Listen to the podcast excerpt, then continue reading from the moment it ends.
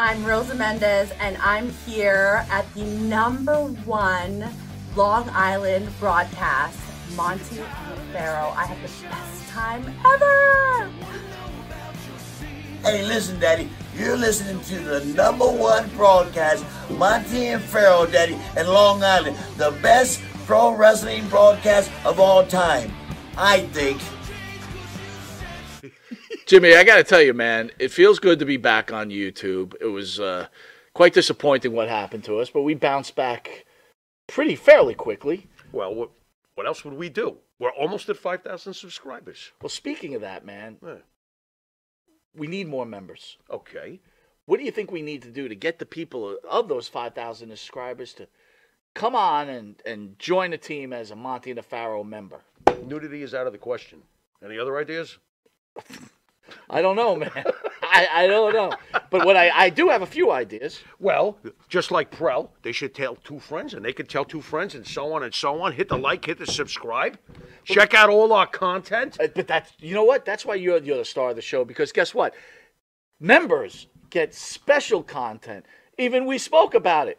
Farrell came to me one day and he goes, "Man, what's the deal? I can't even watch some of these videos because I'm not a member." And I said, "There you go, Farrell. You got to be a member because this is what the members get. They get free content Nice. that none of the other fans that watch this show get. That's right. You get free autographs from some of these wonderful stars that come in, right? Nice. All you do is you go to the MNP webpage or right our own page Yeah. and shoot us an email and say, "Hey man, I want a picture of Tommy Rich. I want a picture or whatever." And boy, that's We on its give them their choice. That's right. We rock. We do rock. And you need to rock too. Join. Hey, everybody, and welcome back to the second edition of This Week in Pro Wrestling History with me, Bruce, and I've got the player over here, Benny Scala. What's going on, Benny? Hey, Bruce. Well, you know, I got to tell you, it's been a rough couple of days lately. Hey, uh, why? What's going on? Well, I went to go see my psychologist. How, how'd that go? Well, she she told me that I suffer from delusions of sexual superiority. She just wants to fuck me. I told her to get in line. you are the player, so why not? Yeah, get in line. That's right. Players got to play. So, uh, yeah, last week we had a fun time, uh, yeah, going through Yeah, it was great. through through history, and then um, what happened on Thursday? Uh, when you with, on Thursday. Thursday we were on a, a show together, and uh, somebody lost their title. Oh, that show. That show. I'm in denial, I guess. Yeah, it was close. I I, I lost by two points. I, I think I got screwed on a couple of my takes, but you know, what are you going to do? Yeah, you, you yeah, I'm bashing Edge for a minute and a half straight, and I, I didn't even finish, and I only got two points on that. I don't know. yeah, I mean, I looked, you know, I calc- I'm, I'm doing the take, and I remember, I, I remember what my score was before I started, and then you, in my mind, I'm thinking, okay, well, this is at least a 12 pointer, and I'm going to be at this number, and I, like I only got five points. It's like, what the? Yeah. exactly. Oh well. You know Exactly. what? It gives us more motivation to, to do better next time. Absolutely, that was a lot of fun. Actually, it seemed like last week. Well, first week was great. Last week was even better. Yeah, it'll get better and better, I'm sure. So what we're talking about is on Thursdays at 8 p.m. Betty and I are on another show on the network called This Week in Pro Wrestling, where Mike Monty gives us a topic and we basically go off on it. And we get points based on our creativity and our knowledge of pro wrestling. So you got to check that out. So uh yeah, Bet- Betty, uh, how did uh, how did the interview last week go on Dan and Benny? Fantastic. And we got another very good one this week. We're really looking forward to it. Um, it's going to just be really exciting. Um, and uh, tune in is all I can say. I, I don't know if I should give a spoiler or not who it is. It's up to that's up to you. This is coming out. Yeah. Don't forget, this is going to be coming out Wednesday morning. Right. Actually, why don't I say who it is? It's going to be uh, Harvey Wippleman, uh, aka Downtown Bruno Lauer. Awesome. Yeah, that should be It should great. be a very, a very fun and very uh, exciting interview. Yeah, a lot of people don't know how how much history he has in pro wrestling. So He does. I mean, people think that you know they remember that that short stint when he was in the WWF and he was a referee, but he's actually been in the wrestling business, believe it or not, since 1979 when he was 14 years old. yeah, I've heard a, I've heard a couple of stories, and you know, I can't wait. Very, yeah, very interesting stories. Yeah, I, I can't wait to watch. So, yeah, you want to get this uh you get this week in wrestling history going? Yeah, let's do it. All right. So we're going to start off on October 9th, 1982 in Chicago, Illinois. Why don't you Yeah. take it? Yeah, uh, on that date, October uh, 9th, 1982, Chicago, Illinois, Nick Bockwinkel defeated Otto Wanz to regain his AWA World Heavyweight Championship. Um, and it was, um, he actually had, uh, Wanz had defeated Bockwinkel on August 29th, losing it 41 days later. And uh, rumor has it, I mean, it's actually reliable, good sources that he actually paid Verne Gagne 50,000 bucks for his title run. So, and Wanz was a Wanz was a legend in Germany, and uh, believe it or not, was one of the few men to body slam Andre. And one of the dear guests from uh, Monty the Pharaoh, Mike Halleck, uh, trained uh, or was a prominent figure in Hans's, uh, and not Hans, Wanz's uh, CWA, Catch Wrestling Association. Yeah, I've uh, I've done a little bit of research. I haven't gotten to watch a lot of it, but that whole round thing seems pretty interesting. Where they they literally kind of they have rounds like boxing rounds, and they kind of mess with each other in between them. So it's pretty pretty cool. I you know uh, Wanz is uh, you know well known for that, and yeah, it was uh, that's pretty cool. Definitely was not well known for his AWA title run. It was very Oh. lackluster. And like I said, he just, you know, I guess Verne needed some cash. So maybe, I mean, I wish I had 50 grand back then. Maybe he would have made me champion for 41 days. Yeah, right. He could buy the title. so, I don't think we can do that anymore. no. I mean, if we gave uh, I Vince or Triple H a million bucks, maybe he'd give it, we do like that thing with like Nicholas, the, the school kid, But I with think uh, Braun Strowman. I think with AEW, if you gave them enough money, they would just create another title for you because they have enough of them. You know. They, yeah, they do. But what's, you know, what's one more, right? So uh, hey, let's move on. Let's move on. What about 1969 in El Paso, Texas? Yeah, uh, Eddie Guerrero, Latino Heat, was born, and uh, what can you say about him? I mean, the- not only Eddie, but the whole family. I mean, it was a great wrestling family, and I mean, Eddie in the short amount of time because he, I mean, he had a, a rather lengthy career. But I mean, there was so much left to it, but he did it all, and he was phenomenal. If he was a baby face or a he or, or heel, and uh, his in work, in ring work was absolutely flaw, flawless. His charisma was off the charts, and uh, we talked uh, last week, I guess, about Brian Pillman being found dead in his hotel room in Minneapolis. Uh, same thing. Uh, that, Ed, I, I think it was 2005. I want to say, Yeah, 2005. and uh, I believe so. And you know, although Ed, Eddie did it all, he left in the prime of his career, and he still, I think, he still had his best years ahead of ahead of him.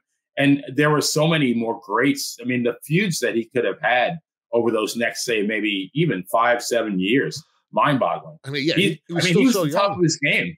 He was so so young, and you know, and, and I think about it because I, you know, watching him in, you know, doing the cruiser stuff in WCW, and you know, just watching his career, he had a lengthy, lengthy career, but it at, at the same time, it seemed like he had so much left on the table that he could he could do. yeah, he was getting better and better. I loved his uh, when he would uh, take a chair and he would bang it on the mat, and then he would throw it to the when the referee's back was turned, he'd throw it to his opponent, and then he'd just take a you know just flop on the mat. Referee would see him on the mat with you know the opponent with the chair. They, they got a DQ win. Yeah, that was Classic. Absolutely. Uh, so let's go on. So on the uh, same date in 2006 in Orlando, Florida, Kurt Angle made his debut for TNA.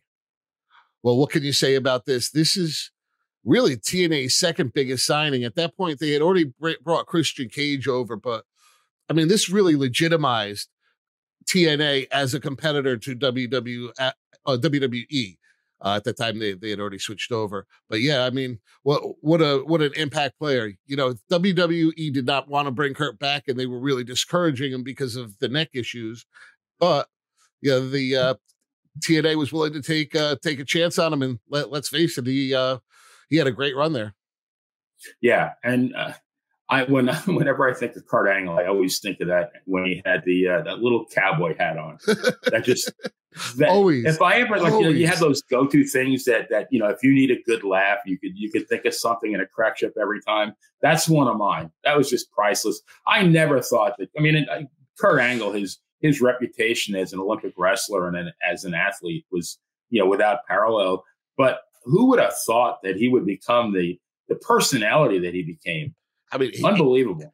he had it all. I mean, that was one of the wrestlers that probably should have also gone over into acting that didn't. I mean, he uh he the charisma, the he could play both sides. He could be that angry heel, but then he was like the the com- the comedy uh the, the the jester on the side. So it, and and he was one of those guys. I mean, the, I wouldn't ever want to mess with Brock Lesnar, ever. But I mean, right behind him would be somebody like a Kurt Angle. I mean, I can only imagine how legit tough that guy was and probably still is. And APB, American Protection Bureau, voted number one best on Long Island for all your security needs. Call 631 390 9050. That's 631 390 9050. APB.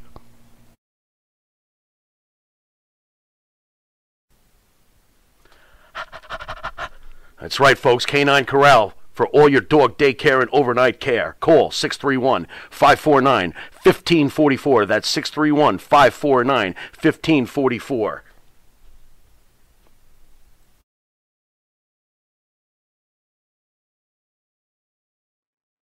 okay, so let's move on to the tenth in Bay St. Louis, Missouri. What happened there, and where the hell is that? What is place? Bay St. Louis famous for? It's famous for shitty pay per views, I guess now it is. So uh, this was the location of the Heroes of Wrestling pay per view. Like I said, arguably the worst ever.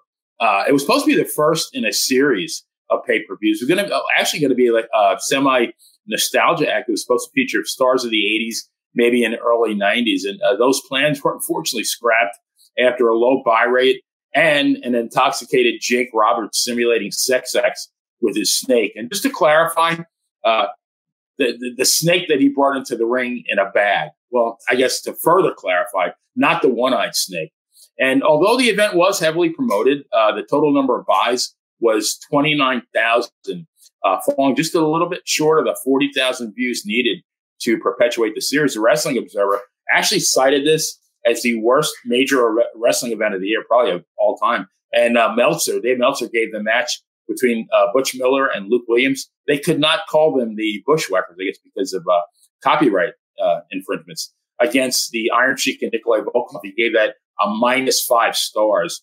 Uh, they did invite many other, you know, star wrestlers, but most of them declined. And uh, Gordon Solie was supposed to be the commentator. And in my mind, Gordon Solie and Lance Russell, they're one and one A. But he fell ill, unfortunately, and uh, more unfortunately, a few months later died of throat cancer. And you know, as great as Mr. Solie was, I don't think he could have saved us. No, I agree. I, I have to agree. I, I think he dodged a little bit of a bullet there with uh, not having his name associated with his pay per view. Yeah, yeah. I, I, don't think that was something he wanted to add to his legacy. So here, here's a question. I was I just popped into my head as we were going through that. So I understand they couldn't be the bushwhackers, but why couldn't they have been the sheep herders? Yeah, I guess they could have been. They called them. I think they called them just Butch and Luke. But I can't imagine there would have been a, a any kind of trademark on there or copyright on the uh, on the sheep or the Kiwi sheep herders or the sheep herders, whatever they were before. Man, when I remember, I mean, I remember the first time I saw them. It was uh, the Southwest Championship Wrestling, uh, you know, the uh, for, out of San Antonio, and those guys were brutal. I mean, I, Jonathan Miller, I guess, and uh, Jonathan Boyd, I think it was his name, and I think and Butch Miller. And man, oh man, I mean, every time they got in the ring was a bloodbath. And then they come to the WWF, they're the Bushwhackers, and it's you know it's a comedy act. Yeah, I have to say my exposure. I was I, probably nine or yeah, probably eight or nine. I got to watch them. I was down in Florida visiting my grandparents, and my grandfather was a big wrestling fan. And man, they were they were just so violent. I, I don't know if that was like UWF or or NWA. I'm not maybe Georgia. I don't really remember. It was it was such a long time ago, but uh, I just remember them being so like violent, and then they came to the WWE or WWF and were that uh, fun loving duo that uh, got a got a second life as a comedy act. I, I have a quick bushwhacker story. Actually, I think it was around ninety three or nine, but around 92, 93. and uh, I was living in Kansas City at the time and my mom was still around and she you know i went i came down here to florida to uh, to see her. And i'm at the tampa airport because i always need my liquid courage before i get on any any plane. I don't care what time of the, of the day it is morning noon or night. And uh, i see these two familiar guys at the bar and it was them. It was butch miller and, and luke williams. And i said you know i said i'm a huge fan. Started uh, having a drink or two with them. And as fate would have it, um, they were right behind me on the plane. And we, we continued our, our socializing and uh, as well as drinking. And uh, I made the remark that uh, uh, I watched wrestling, which is a true story, and it, it's actually it's actually this week in wrestling, October the 11th, which is the next date we're going to cover, October 11th, 1980. That I watched wrestling on my wedding night, and uh, this the flight attendant happened to walk by just as I said that. She's, oh, "Wow, aren't you romantic?" And she gave me crap the rest of the flight, and I guess rightly so. But great guys, though. They're really, really nice guys. Nice. So let's move on to October 11th and we'll go back in time to 1977 in Memphis, Tennessee. How, you know, I, I have the feeling, so this is only the second episode. I have the feeling that there's probably not going to be a week that goes by that we don't cover at least, you know, two, maybe even more events because it's just so prevalent in, in, in the history of wrestling, things that happen in Memphis. But on this, on this particular date, October 10th, 1977, Bill Dundee and Jerry Lawler defeated Doug Summers, who was substituting for uh, Bar Zukov and Soldat Ustinov, hopefully I'm saying that right, uh, to win the AWA Tag Team Championship. And now when I hear that, you know, whenever I think of Memphis Wrestling, there's three names that come to mind Jerry Lawler, Bill Dundee, and Lance Russell. They were the epicenter of what is, to me, uh, the best territory in the history of wrestling. To, to think that Memphis, so Memphis is a small market location. I did a little bit of research. It's only 48th in the TV market in the United States. So it's not really, you know, not a big city by any means, but how they could routinely sell out the mid South Coliseum week after week. I mean, for years. We're talking years, like you know, twenty years is a testament to the greatness of these guys, and you know, as well as Jerry Jarrett, who was promoter. You know, Bill Dundee uh, on his best day was five foot seven, but he was he was able to make those fans, and they they were very hardcore fans believe that he was legit. he was he was a little tough little sob. I'll tell you that. He, he sure was. And uh, you know, five seven. That's what he was billed at. You you know uh, you know what that means. Yeah, he's probably five five four. Yeah, yeah, yeah, absolutely. Well, well, while we're on the subject of uh, people about five foot seven, on uh, October 11th in 1988, Trevor Dean Mann, known to the wrestling world as Ricochet, was born. Well, I, I have to say, I would have never when I was a kid, Ricochet would have never made it to the WWE E or F at that time, and he would have never had that mean the mainstream uh, exposure that he's gotten. But man, if you go back and look at what this guy has done in wrestling, he has done it all. You, you name the uh, the promotion, he's been there and he's done it. He from uh, you know over in Japan, down in Mexico. He from you know the lucha stuff. It's guy has been everywhere. Uh, didn't I? Amazed he made it to the WWF or E at his size. I mean, he's only five foot seven, five foot eight, and you know, 180, 190 pounds. But man, he's made an, he has made an impact there. You know, I mean, I think of the territory days, and I I call it the Bruiser Brody test. Uh, so if I want to, in my own mind, judge the legitimacy of a wrestler, I think to myself, well, what would have happened if you know they got in the ring with Bruiser Brody? Like I, I put like Miz how long would Miz last with a Bruiser Brody before, you know, or, or a Orange Cassidy or somebody like that? And I have to put this guy in the same category. Not that, I mean, he is very, very good at what he does. I mean, don't get me wrong. As far as, you know, the, the, the gymnastics and the acrobatics, I mean, he's probably the best there is or one of the best there is. But, you know, it just, I am not of the generation that, I mean, I, I, I'm, give me Bull Curry and Johnny Valentine. Give me, Give me a Flair Steamboat. Give me Wahoo McDaniel and Ric Flair. You know, two out of three falls. That's that's wrestling. You know, this guy. I mean, Ricochet. Uh, and and by the way, Ricochet, happy 35th birthday in two more days. We don't want to, you know, we don't want to slight you there, but yeah, I mean, he's he in in the current generation of, of the current product of wrestling, he's serviceable. Uh, you know, in in my definition of wrestling, absolutely not. I totally, totally understand that. I get it. I get it. So let's see, where were we? So we're going, how about on uh, October the 12th in 1982? All right. And one more time, Memphis, Tennessee. Here we go again. So I, I think my prediction is going to be accurate. Uh, I bet you there's not going to be a week that goes by that we're not going to have something that is Memphis related. But on this date, October 11th, 1982, which would have been my second wedding anniversary, uh, I probably still wasn't able to live that down with the Bushwhackers. Although that happened, that happened in the future, so I guess I could. But um, so in this on this date, Nick Bockwinkel defeated Jerry Lawler to win the AWA Southern Heavyweight Championship. Now we talk about uh, we just talked about Nick Bockwinkel defeating Otto Wanz to regain the the AWA World Heavyweight Championship on October the 9th. This is only two days later. So two days later, he, he traveled to Memphis and he beat Lawler for that championship. Uh, and the there there was back in the day, back in the territory days, there were some very uh, prestigious titles, like the Intercontinental Championship when it first came out in '79 was you know for the for WWF it was the definitely the number two title. The Missouri Heavyweight Championship was one of the elite territory titles, but the the Southern Heavyweight Championship was also one of those. So, and we talked about Ken Patera last week. Uh, he won the the Intercontinental Championship. He beat Pat Patterson. Four days later, he beat David Von Erich for the NWA Missouri Championship. So, you know, it's a pretty pretty hard thing to do. And in my mind, uh, Bockwinkel, I mean, you know, they talk about the all time greats. You always hear about Flair. You know, you hear about Briscoe. You hear about Hogan.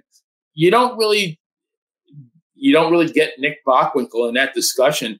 And I think that's a shame because I, I, I think the guy was a complete package. I mean, I don't know how much, you know, the, the, the people who are listening, listen, listen, or listen to a Bockwinkel promo or two. Actually, listen to one with Bobby Heenan because those, those guys were so good together. But, you know, watch some of his work, watch some of his matches actually with Hogan. Uh, he, he hung with, with Hogan and he actually made Hogan look good. And, uh, you know, he, what happened was he was actually offered the NWA World title, I believe in the late 70s or early 80s, but he turned it down. And the reason why he turned it down is because he could wrestle uh, for Nick for uh, Verne Gagne in the AWA for, and do like maybe 150 to 175 dates a year and make the same money as he would in the NWA wrestling like 100 more dates. So no brainer. Stayed in the AWA, made good money, and to me, one of the greatest champions ever. I, I, unfortunately didn't get to see much of him. What I, my exposure to him was in his later years, and uh, when he the feud that I remember him in is the one with Curt Hennig, uh, with the uh, the roll of dimes. When Hennig and yeah, that's after he turned babyface. I mean, the guy was a heel for years. Uh, great, great. Uh, before that was a great tag team uh, champion uh, with Larry Hennig not Larry Hennig. I'm sorry, Ray Stevens. And yeah, just just one of the best ever. He always would use you know these hundred dollar words on, in his promos, and rumor or legend has it that uh, he would actually just look in a dictionary uh, like the day before his promo and just look up a couple of like really eloquent words that he probably had never heard of before, and he'd slip them into his promo, and it worked. I mean, he he sounded very cerebral. Jimmy, I gotta take a dump. What? No, I mean, I need a dumpster. well, for all those needs, you need to call Big V Dumpster Rental, Long Island, New York, 631 900 Dump. Hmm.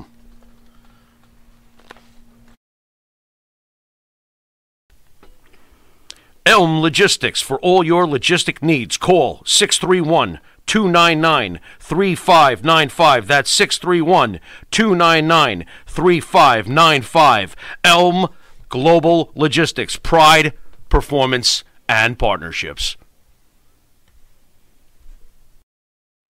Yeah. So on uh, October 11th, 1999, Raw gets a 6.1 rating and defeats WCW Monday Nitro with a 2.6 rating. Look at that number, 6.1. That's, I bet they'd love to do that now. I think, well, it, you know, and with these ratings, if, if something's on at the same time, you got to wonder how much duplication was there. So, I'll, for me, like I was guilty of flipping back and forth. I think a lot of people were back in the day. I you think know, if, you had, were, if you had a crap. But by this point, I, oh, absolutely. But by this point, this was in the, uh, wasn't this in like the Russo run era where it was really starting to stink up? The, the, oh, this uh, is when it yeah, this is when it sucked. I mean, this is really after the N, uh, NWO NWO had had their their their run. But I mean, that number is mind boggling. It's something to think about. The six point one, I believe, would equate to about I could be wrong, but I'm going to be close. Eight million viewers. Wow. To think that on a Monday night, eight million people were watching wrestling, and w- what's the count now? Maybe two million. Yeah, absolutely. And I'm looking at some of the So- matches from the night. So some of the matches you had Ivory versus Mae Young for the women's championship. Oh, let's That see. night. Yeah, that night. So how how old was Mae Young? Like about 107. That, that right? Oh, let's see. They had Billy Gunn with the Road Dog against Crash Holly with Hardcore Holly, uh, Edge and Christian versus the Brood, Matt and Jeff Hardy. Uh, X Pac versus Faarooq. Uh, Godfather with the with the hose versus Mark Henry. Big Show versus the Big Boss Man. So yeah, you know, pretty much the who's who of uh, of wrestling at that point. it's it's funny. Some of those names you mentioned. That's going to be what 24 years ago in two more days. Yeah. And you got Edge and Christian. You got Billy Gunn. These guys are still wrestling. Yeah, yeah. You know, I know. Uh, I know some people are looking forward to Edge in the uh, AEW. I'm, I'm really not. Or well, Adam Copeland. I, I'm not. I really don't want to see the uh, the geriatric match with when they bring back the Dudleys and they have like a uh, you know a, a, a wheelchair nap and you know diaper match or something like that because they're not going to you know they, they're not going to relive those matches from the early 2000s. Well, I mean, do you think? What do you think's going to happen with with uh, Adam Copeland and AEW? Well, so far, not much has happened. That needle didn't move on the ratings. Uh, but hey, that's a whole other story. I don't, I don't know. I hope he's there. He helps develop some of the younger talent. I've never been a big fan of his, but you know, his early, his early days as a tag team wrestler, I did, I did enjoy him. But once he broke into the singles ranks, I, I really wasn't a big fan of him. Um, I don't know. I, I, I, lo- he says this is a new beginning for him, and uh, we'll, we'll see what happens. And again, you know, the, the Bruiser Brody test, there's no way that that guy steps in the ring with a Bruiser Brody. I mean, he's, he's not, I mean, he's not out of shape by any means and he's not skinny, but he's not, he's not what you had back in the day.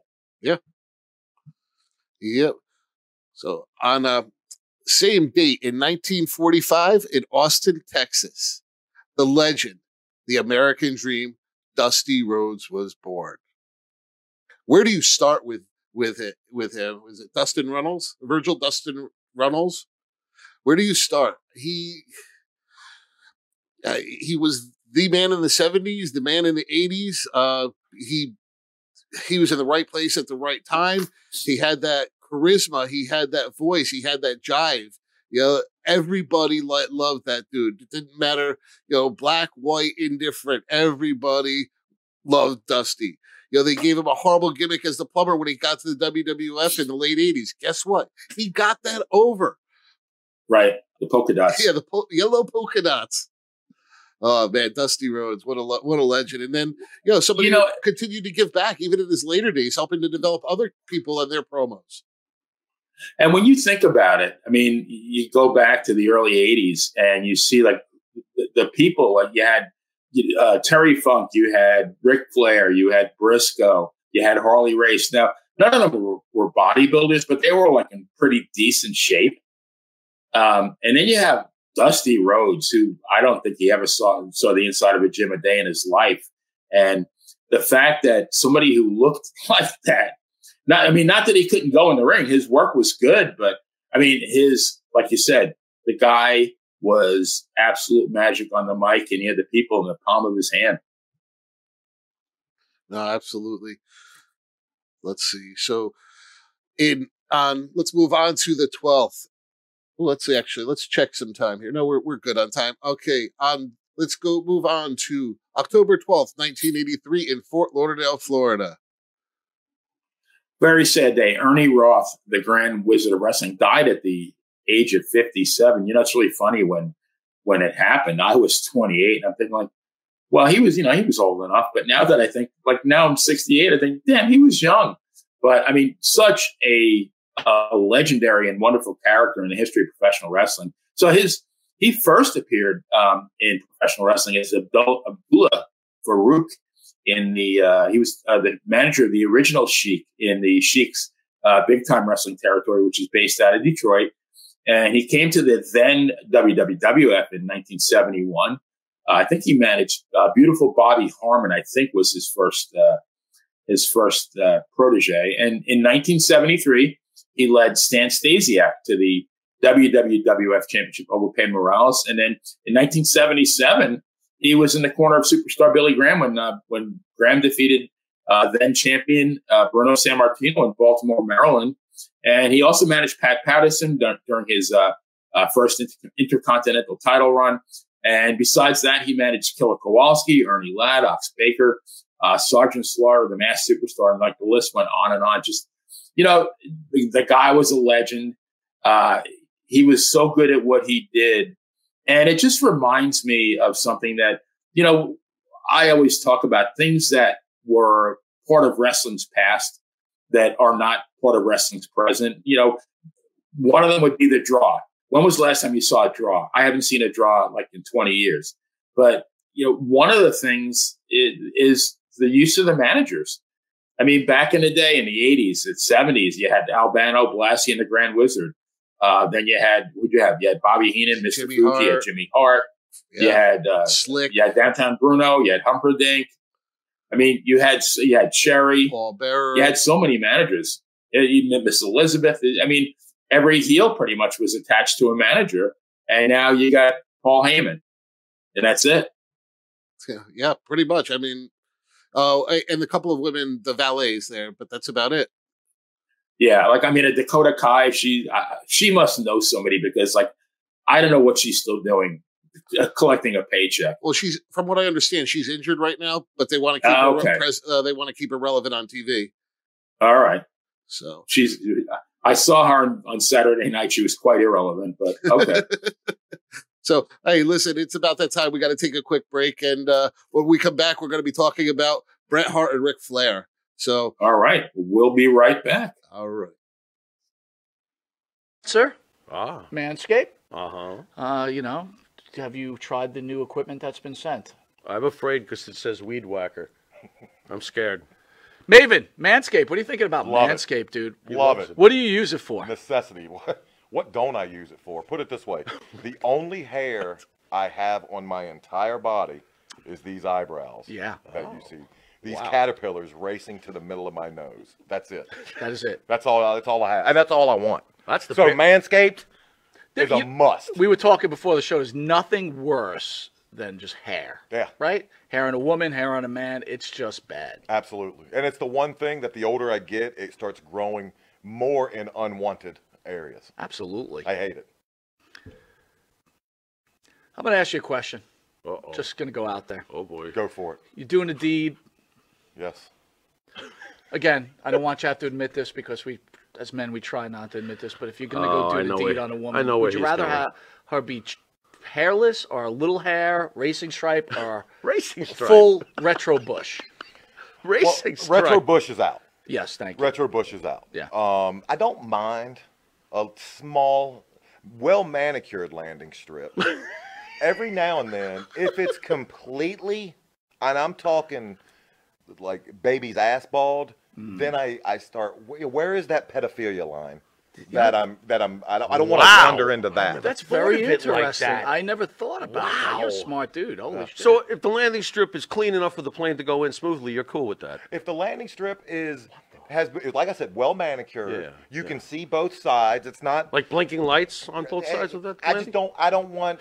You know, I don't want the shrubbery going off into unwanted areas on that as well. Gotcha. Yeah, oh, look but- what you found. Ooh. I got to be all honest though. Hey, the, the, the older I get though, I don't. I think I don't think I can be as uh. I found it. I found it Have you ever gone down there and like just like you, she slowly brings down the underwear? Then What is retro? Just, Absolutely. You're like, whoa. Wow, Yeah, like, I'm a, 46, like it of pops course. out? Do you like walk out or what do you do? No, I, tr- I muster through. I muster up the courage to get finish He's a through. trooper. He's a trooper. Gotta give him an A. Yeah, uh, oh, not all not all heroes wear capes. Yeah, I There you no, go. I hear you. I, There you listen, go. can't, I couldn't. I Super couldn't say. Bush. I couldn't say. Well, if you have the same beliefs as Maven does, Manscaped could help you. Absolutely. The weed whacker. Absolutely. What are you thinking? I'm thinking that I may have to, like, you know, go in a room, close the door, and hang out with the weed whacker for a little while. Yeah, I think you're a retro guy, aren't you? I like 70s adult films, if that's what you're getting at. Yeah, there you go. Yeah, but with that, Ron we're going to take a quick Batman. commercial break and we'll be back with this wrestling icon, Maven. We will see you in a drop kick second. Drop kick. Again, welcome back, my friends, to the show that never ends. Hey, Benny. Awesome. Awesome. So, like I said, we were going to get into Ric Flair and Bret Hart. So, on October 12th, 1992, at Saskatoon, Saskatchewan, whatever. Saskatchewan. okay, Saskatchewan there. Sask, Sask wow, I don't want to try to say Saskatoon, that. Saskatchewan. Say that 10 times fast, right? yeah, right. So, Bret Hart defeats Ric Flair to win his first WWF World Heavyweight Championship at a house show. Yeah, at that was something. Show.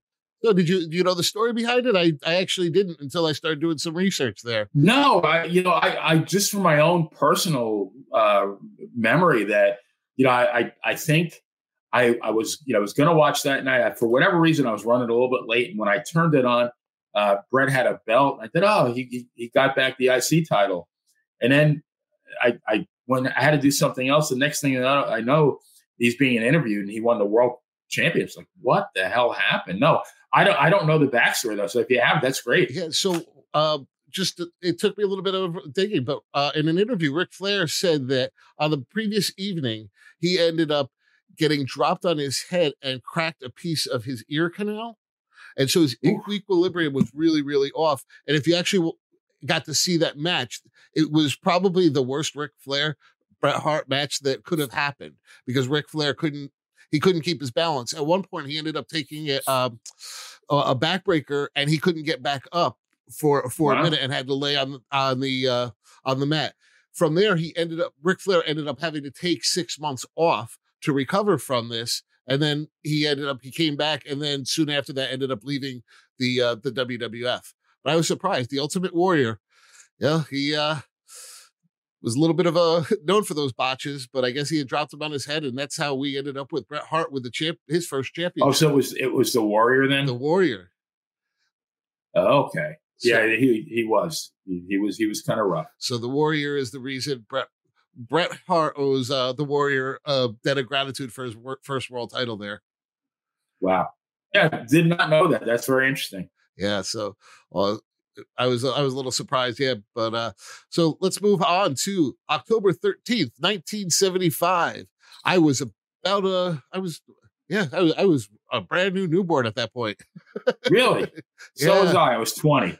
Uh, so on that date at Madison Square Garden, Bruno Sammartino and Ivan Koloff ended, and we just talked about. I just said that you don't really see draws anymore. So they ended in a draw when the referee ruled that both men were bleeding too heavily to continue. And I'm just in utter amazement how this worked. I mean, WWF for years and years and years, they they cycled in these heels from these other territories. What they do is they put them on TV.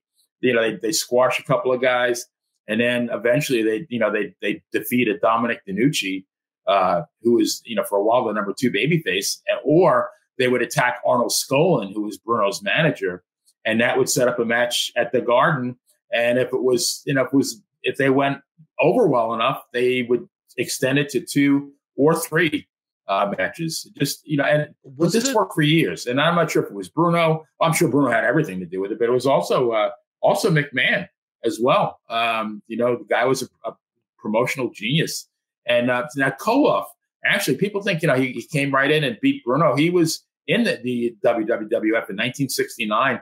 He lost many matches to Bruno, came back in 1970, and then on January 18th, 1971, did the unspeakable and ended the seven year, eight month reign of the living legend. And I, I want to let that sink in. Seven years and eight months. And, you know, everybody, the, the today's wrestling fans, they're, they're going gaga that Roman Reigns' title reign is over 1,100 days.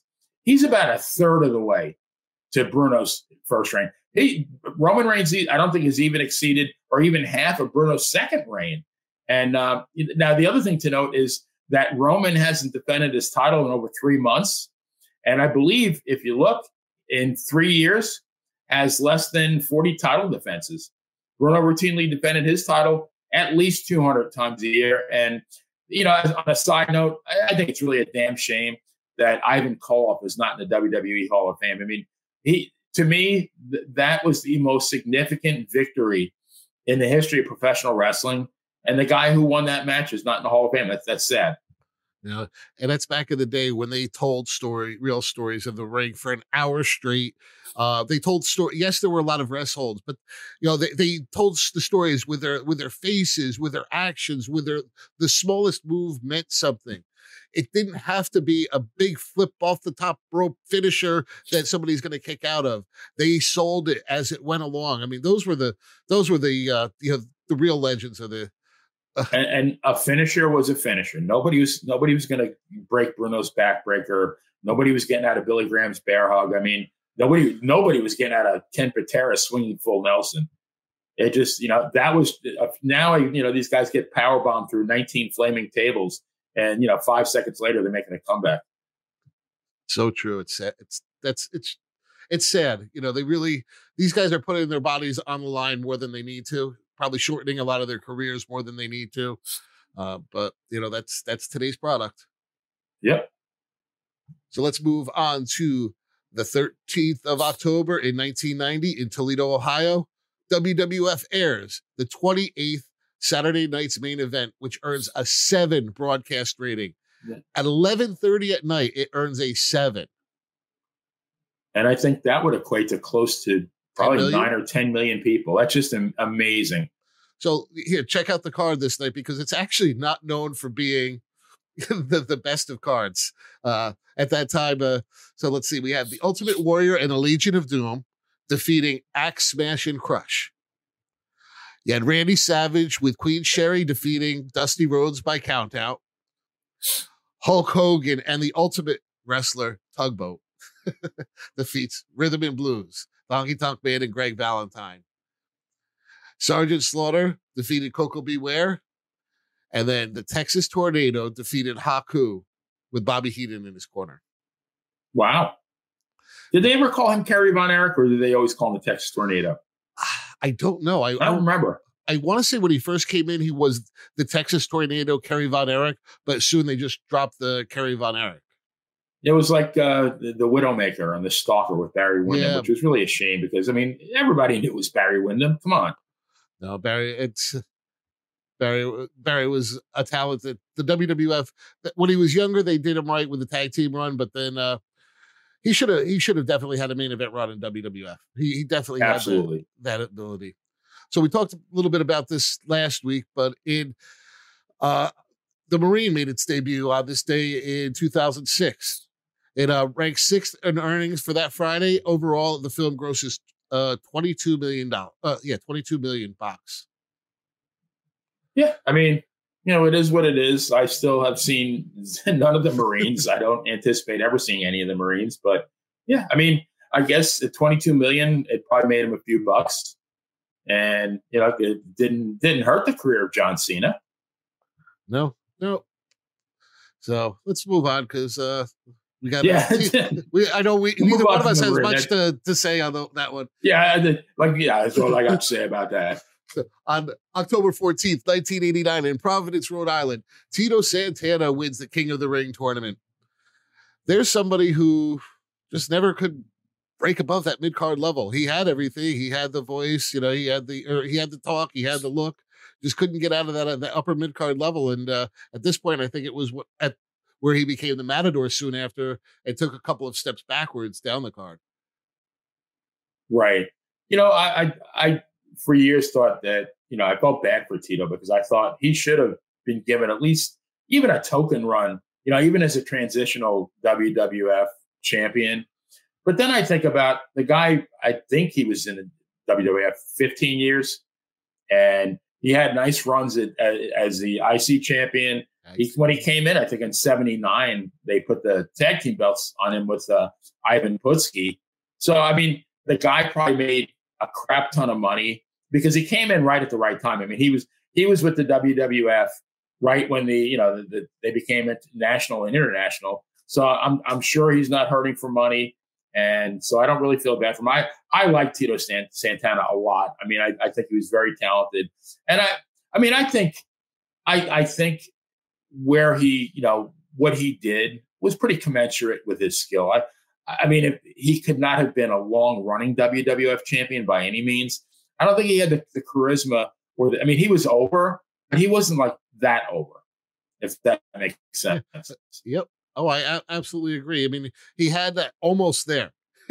yeah, yeah. He he had his uh, from WrestleMania one, and then he, he was on the Hulk Hogan's Rock and Wrestling. He had his action figures. Yeah, he Strike Force was a a great tag team. I mean, he really Oh, he was yeah. almost almost there, just not. You know, maybe a a couple of years later he could have done it, or a couple of years earlier, just didn't. Wrong time for him. That Hulk Hogan era is kind of like it's kind of like the Michael Jordan era in basketball. There were some great players that never got a championship just because of that man. So Right. But I mean, what's that thing? Don't cry for me, Argentina. Don't cry for me, Tito Santana. Because the guy, I mean, the guy had a great career. yeah, and from what I understand, he's actually a really nice guy. I haven't had the opportunity to meet him, but I know he's been on uh, with Mike and Jimmy, and uh, a couple of my other friends have met him, and everybody says he's a really, really good guy. I have never heard a bad word about Tito Santana. Uh, everything I've heard is that he's just a great guy. So October 14th, 1995 in Syracuse, New York. What happens then? This is an infamous Not one. of Shawn Michaels' uh, better moments. He got assaulted outside a nightclub in Syracuse, New York. And uh, I think this is one of these stories. This is like uh, Robert Stack, Unsolved Mysteries. We're never really going to know the truth. Um, apparently, you know, the one thing we do know is that Michaels flirted with the girlfriend of a 23 year old Marine at a bar. And I wasn't there, but I'd be willing to bet uh, that the hefty salary that I get paid for this show, that he was just the obnoxious, entitled little prick that he often was back then. And there's many different accounts of what happened. You know, as far as how many Marines removed him out of his rental car and beat the ever loving shit out of him. Uh, I believe the police report said nine or ten. But it, interestingly enough, uh, and if if he comes back on Monty and Pharaoh, this is the one thing I want to ask Marty Jannetty. Marty Jannetty said it was just the one guy, and I'm likely to believe Marty this time. So it's between one and ten. And you know the funny thing was that Bill Watts at that time was the uh, was one of the bookers in WWF, and I can tell you that if this happened in Mid South, that Michael's little boy toy ass would have been immediately fired.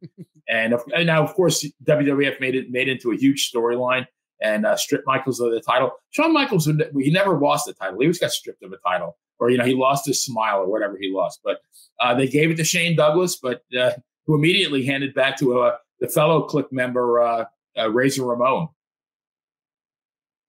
Yeah, well, I we will never know the truth behind that night. That's uh that's going to be one of those infamous stories that by the t- by the time you know 2075 rolls around, it's going to be 100 100 Marines and the uh, the National Guard. You know, it took them all to to take down Shawn Michaels or something. I think it's been like uh, was it like the Zapruder tapes? That It's been sealed for seventy five years.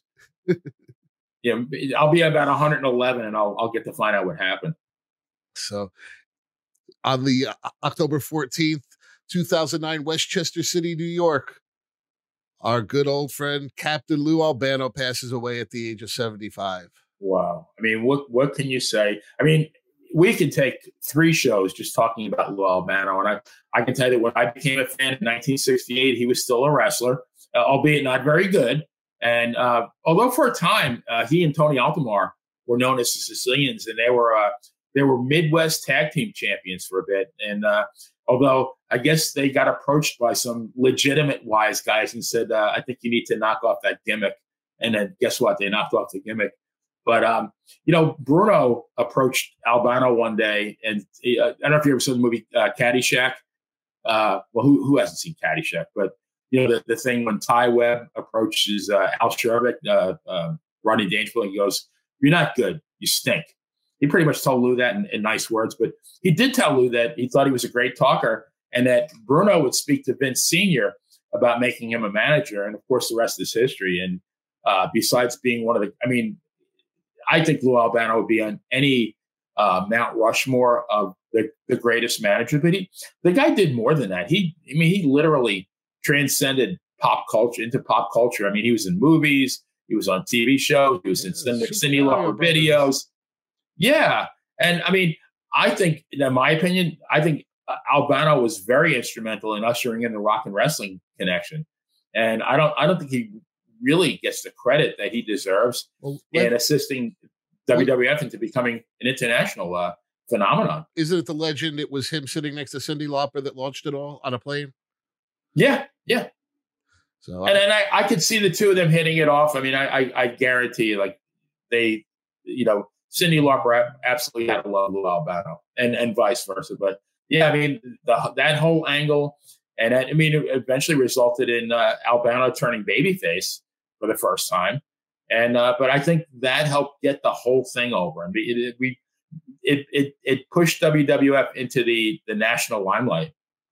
so my experiences with Lou Albano, wrestling wise, he was already a face by the time I was watching wrestling, and you know he actually lived in my area. So he uh he across the river from uh Poughkeepsie is Highland, and it's just a there's uh, the Mid Hudson Bridge runs in between them, and he lived in Highland, New York, uh when I was a kid, and you'd actually run into him at the grocery store or McDonald's and stuff, and he was yeah, he was actually a really, really nice man. He was uh, always generous to us kids, like you know, taking pictures and stuff like that. I wish I could find. I'm sure I've got pictures with him somewhere. Yeah, I'd, I'd love to find them. They're probably in some storage unit somewhere, uh, one of my father's units. But man, he definitely uh, he was he definitely was the first wrestler I ever met. Wow, that's pretty crazy. Yeah, Lou Albano. Yeah, it just you know to me the epitome of, of old school wrestling is Lou Albano. on October 15th, 2011, in Mexico City, Mexico. John Cena teamed with Jim Ross against Michael Cole and the WWE World Champion Alberto Del Rio. And this was the main event. Not exa- exactly. what is the background on this one? Uh, I I don't know, and if I if I never find out, I don't think I'm going to be the worst for it. But I mean, I I'm not. I will never be a Michael Cole fan, and you know, heel Michael Cole in a ring is like not something I would pay a plug to see. Um, now, I will say that, and, and this is just my opinion. I really liked Alberto Del Rio. I thought he, I, I thought he was in the ring. The guy was superb, and I, I don't think his his promos, his heel promos. Now, when they made him a babyface, that was awful. He, he definitely did not connect as a babyface, but I thought he was a pretty decent heel, and I had no issue with him being cha- the champion. Um, but yeah, Michael Cole. I, I, I mean, I still turn down the volume when I hear Michael Cole. well, this was let's see, Jim Ross. When did he end up leaving WWE? That was sometime not too long after this, was it? Uh, I mean, how many times did he Well, leave? that's true. That's true. He's like uh, like Billy Martin with the Yankees. Billy's back. Billy's back. Yeah, Billy's back. Oh, Billy's gone again. You missed it. But if you wait, I'll be back. Oh, yeah. I used to go to I used to go to uh opening day at Yankee Stadium when I was a kid every year, and uh I, I remember the, that the parachutes coming in, the banners. Billy's back. Billy's back. Oh well. but You want to know? I, just my humble opinion, but if, if Billy Martin had managed the Yankees this year, they they would have made the playoffs, yeah. So let's see. What do we've got? We have and he would have gotten fired. exactly. Well, if Steinbrenner were here. Right? Exactly. So on October 15th, uh, 1973, in New York, New York, WWF champion Pedro Morales defeats Stan Hansen in a Texas death match. Actually, Stan Stasiak, but that, Oh. I, I think he probably did defeat Stan Hansen as well. But um, you know, ironically though, Pedro would lose his title to the bad man from uh, Buzzard Creek, Oregon, uh, in Philadelphia, just 47 days later. And uh, I don't know about you, I always thought Buzzard Creek was a real place, but I've, I've since learned that it's actually a, a, a kayfabe place. I think it's 48 miles north by north northwest of uh, parts unknown. and uh, sadly, I mean, for Stasiak's sake, he would drop the title to Bruno at Madison Square Garden nine days later. Um, so he was, you know, again, like Koloff was the, I think Koloff lasted 21 days. Uh, Stasiak lasted nine days. Uh, but somehow in those nine days, there's, he must have had at least 10,000 pictures taken. Uh, because every time I, I look on Facebook, there's a new picture of Stan Stasiak with the belt that I haven't seen. So he was busy. He probably didn't wrestle in those nine days. He just took pictures. and uh, now, uh, unlike Koloff, he, that thankfully Stasiak was inducted into the WWF Hall of Fame, albeit posthumously in uh, 2018. And you know, it, that's something I want to take a second to talk about because Dominic DeNucci, who passed away a couple of years ago, I mean, there's another man that you know, and you know, people people talk about Dominic DeNucci. Oh, he was just a jobber, and well, you know, Baron Scicluna, he was just a, just a jobber. Those guys. What what happened was that they made the decision to they call I call it homesteading, and they did not want to travel. They both actually both those guys live in Pittsburgh, and they wanted to stay close to home. So the last couple of years of their career, they uh, they put people over, which they should have done. I mean, they were 50, in their fifties, but I mean, Dominic DeNucci was uh, he was the IWA, the Australian version of the world heavyweight champion. I think four different times, and he beat, I believe, uh, Killer Kowalski, uh, Ray Stevens, uh, King Curtis Iaukea, and Toru Tanaka. Now, those are like you know top ten in the world wrestlers. Dominic DeNucci was a real deal. He won titles everywhere he went, and he even won, I think, three different uh, tag team titles in the uh, WWF. But I mean, even when he got there, he's at, at the end of his career. But I mean, if if they inducted a Bullet Bob Armstrong into the WWE Hall of Fame based on his body of work, it's just a damn shame. Somebody like a, a DeNucci or an Ivan Koloff, I mean, or even Stasiak, well, they, they they should have been alive for these inductions.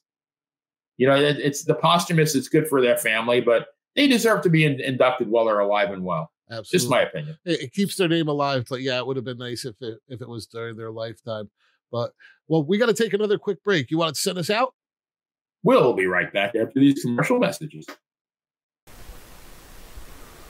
M&J Video Games and Collectibles, sport and non-sport cards, wrestling items, autographed items. We buy, sell, and trade.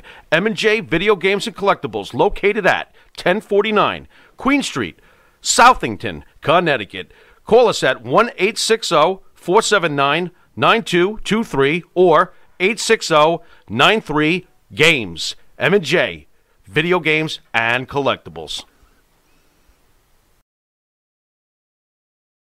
Do you treat your dog as part of the family? well, so do we. So why not celebrate your pup's birthday with the ultimate party box? Check us out on Instagram, Twitter, and Facebook at Party Pup Info and let us make your pup's party or any celebration perfection. Guess what? We're back. Hey, Benny. Good to be back. So let's start. Uh, we're getting towards the end of this. We're on uh, the last day of the week. We're on October 16th, 1989. We're in Providence, Rhode Island. Another King of the Ring tournament result. This one is the Million Dollar Man, Ted DiBiase. Oh, this was, excuse me, 1988. The Million Dollar Man, Ted DiBiase, wins the King of the Ring tournament with a victory over Randy Savage. So this is uh this is before the King of the Ring was as prevalent, but soon after it becomes a you know a, a real real go to uh, event of the year. Uh, yeah, th- let's see. This would have been right before Ted DiBiase introduced the million dollar belt. Right. Because now here's a guy who I think, uh, I mean, another guy that easily, I could have easily seen Ted DiBiase as the WWF champion, and it would not have been a stretch by any means. And I think, I think he could have carried it quite a bit, just as you know, back in the maybe the late 70s and you know when, when harley race and dusty and flair were swapping the nwa belt i could have seen DiBiase in that mix as well. I could have easily seen him as, a, as an nwa champion because he could work nwa style and then he could also work wwf style. He was very very talented guy and i mean geez his, his mic work was as especially as the million dollar man was was off the charts. I, I, so yeah i mean I could have seen him as a champion easily. I laugh when I watch the older matches and I saw Hulk Hogan's debut match in WWF was against Ted DiBiase. And then 10 years later, Ted DiBiase is the million dollar man. So it's kind of funny how, how that, that came about. Right. No, again, I, I think he is one of the all time greats. I really, really, I, I, I always enjoyed watching him his in ring work was superb. I mean, I, he's one of those guys that I think if you, uh, you know, you want to teach an up and coming young wrestler about psychology, I, I, think you you have him watch a Ted DiBiase match. Absolutely. So let's move on to 2000 in Detroit, Michigan. William Regal defeats Al Snow to win, I believe, his first WWF European Championship. Uh, this was when he had come come back from WCW. He had that early stint and then he left to, for WCW and then came back, and this is what he really was that uh the the obnoxious the the obnoxious uh, heel character that he ends up uh, endearing everybody with. Yeah, you know the, the funny thing is, and um, I, I always got a kick out of the the Canadian Football League had a team in Baltimore. How, do, how does that happen? It's the Canadian Football League, and you have a team in Baltimore. And it, like in this case, you know, the, he wins the the European Championship in Detroit. I mean, I'm not the best. I'm pretty good in math. I'm, I'm like mediocre in geography, but I, I don't think Detroit somehow migrated to Europe. So I never could get that. But William Regal, man, that guy, he that guy was a real deal. And one of my favorite matches is when he actually tried to make a match out of it with Goldberg, which ultimately wound up in him getting fired. But I, I got to tell you, I think if that was a shoot, I would have put my money on Regal. Yeah, well, Goldberg has the muscles. Regal is actually a grappler. Yeah. William Regal was like the the the uh, second generation Billy Robinson, who you know was like the ultimate shooter. Guys like him, Karl Gotch, you know, and and Regal was a, a later iteration of those guys, where like they knew what they were doing, and they, you know they could take care of themselves in the ring.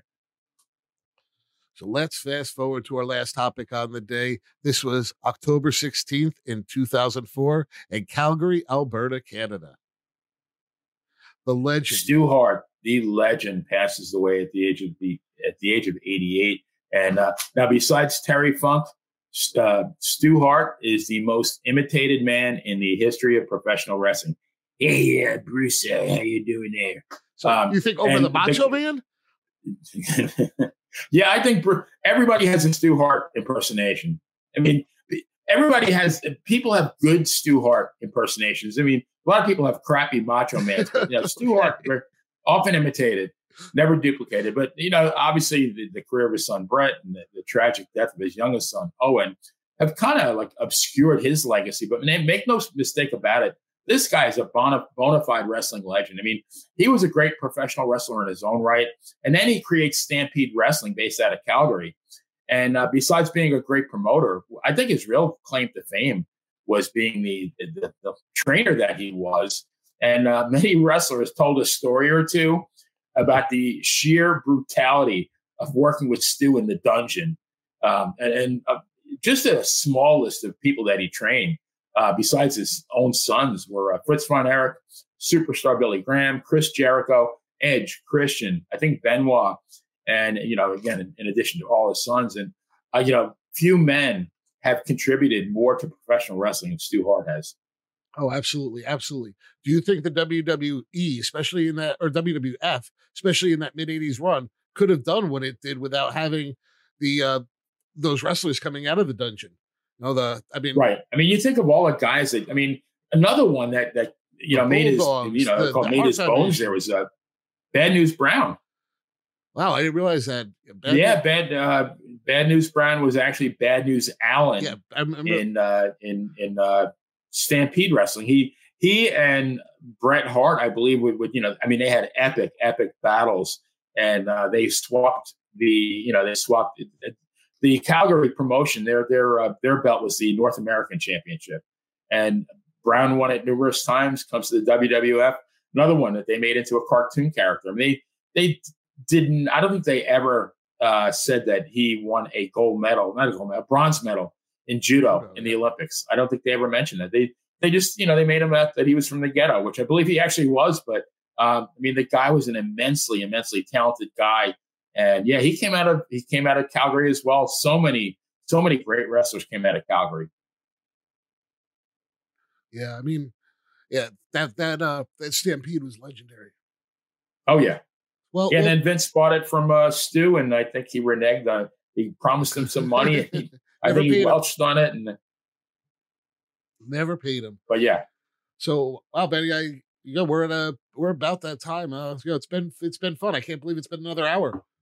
Yeah, yeah. I mean, and the, the thing that excites me the most about this doing this show is besides the lucrative salary that you guys are paying me, um, it's, it's keep, yeah. Did you ever think we would make shirts? this? Yeah. did you ever right. think we'd make this much? It's crazy. No, no. I yeah. I mean, there's a big crowd outside my door that I have to address when we know once we end this podcast. but um, yeah, I I don't think we'll ever run out of good material. I mean, literally, again, I we I think there were 22 items on the list this week. I believe there were 24 last week, and there could have easily been hundred. And I have the feeling that for every seven week period we look at, it's going to be the same thing. We're going to have to cull out maybe the best 20 to 25 events, but I mean, as well, you know, people are maybe going to be listening and say, well, you missed this. Well, yeah, we probably did. And we're probably always going to miss something because, you know, we only have an hour and we try to cover as much as we can, which I think, I think we did a pretty good job covering 22 uh, significant dates in history. But yeah, I mean, it, there's always going to be something to talk about here. So let's see. So next thing we got to promote is we've got Dan and Benny in the ring.